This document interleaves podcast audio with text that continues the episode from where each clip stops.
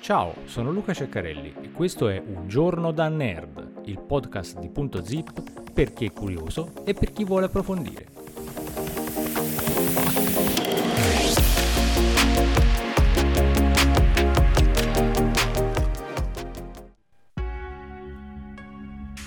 Benvenuti all'episodio 115 di Un giorno da nerd. Gli amanti del caffè e i loro medici si sono a lungo chiesti se una scossa di caffeina possa avere effetti sul cuore. Secondo una nuova ricerca pubblicata di recente, bere caffè con caffeina non influisce in modo significativo su un tipo di singhiozzo cardiaco che può sembrare un battito saltato. Però ha segnalato un leggero aumento di un altro tipo di battito cardiaco irregolare nelle persone che bevevano più di una tazza al giorno. È stato inoltre rilevato che le persone tendono a camminare di più e a dormire di meno nei giorni in cui bevono caffè. Il caffè è una delle bevande più diffuse al mondo. Negli Stati Uniti due terzi degli americani bevono caffè ogni giorno, più dell'acqua in bottiglia, del tè o dell'acqua del rubinetto, secondo la National Coffee Association, un gruppo commerciale. Il caffè contiene caffeina, uno stimolante, che è ampiamente considerato sicuro per gli adulti sani circa 400, fino a circa 400 mg al giorno, più o meno l'equivalente di 4-5 tazze preparate a casa. Il caffè è stato associato a molteplici benefici per la salute e perfino a un minore rischio di morte sulla base di ampi studi che hanno osservato il comportamento dei partecipanti. Nonostante le ricerche abbiano dimostrato che un consumo moderato di caffè non aumenta il rischio di problemi al ritmo cardiaco, alcune società mediche professionali continuano a sconsigliare il consumo di caffeina. I ricercatori hanno equipaggiato 100 volontari sani con gadget che monitoravano continuamente la loro funzione cardiaca, i passi giornalieri, il ritmo del sonno e la glicemia. Ai volontari, per lo più di età inferiore ai 40 anni, sono stati inviati messaggi di testo giornalieri per due settimane con l'indicazione di bere o evitare il caffè con caffeina in determinati giorni. I risultati sono stati poi pubblicati sul New England Journal of Medicine. Questo tipo di studio, che misura direttamente gli effetti biologici del consumo o meno di caffè con caffeina nelle stesse persone, è una cosa rara e fornisce una fitta serie di dati, come ha dichiarato il coautore di studio, il dottor Gregory Marcus, cardiologo dell'Università della California di San Francisco, specializzato nel trattamento delle aritmie cardiache.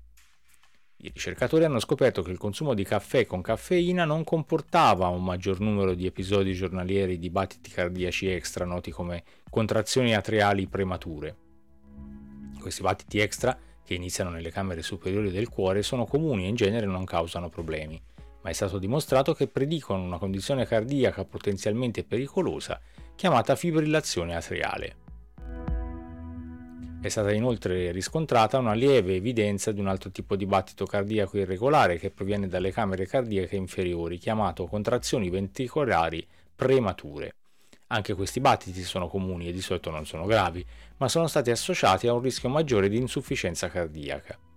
I ricercatori hanno riscontrato un maggior numero di questi battiti prematuri nelle persone che bevevano caffè, ma solo in quelle che bevevano due o più tazze al giorno. I volontari hanno registrato circa 1000 passi in più al giorno nei giorni in cui hanno bevuto caffè e hanno dormito circa 36 minuti in meno secondo lo studio. Non c'era quasi nessuna differenza nei livelli di zucchero nel sangue.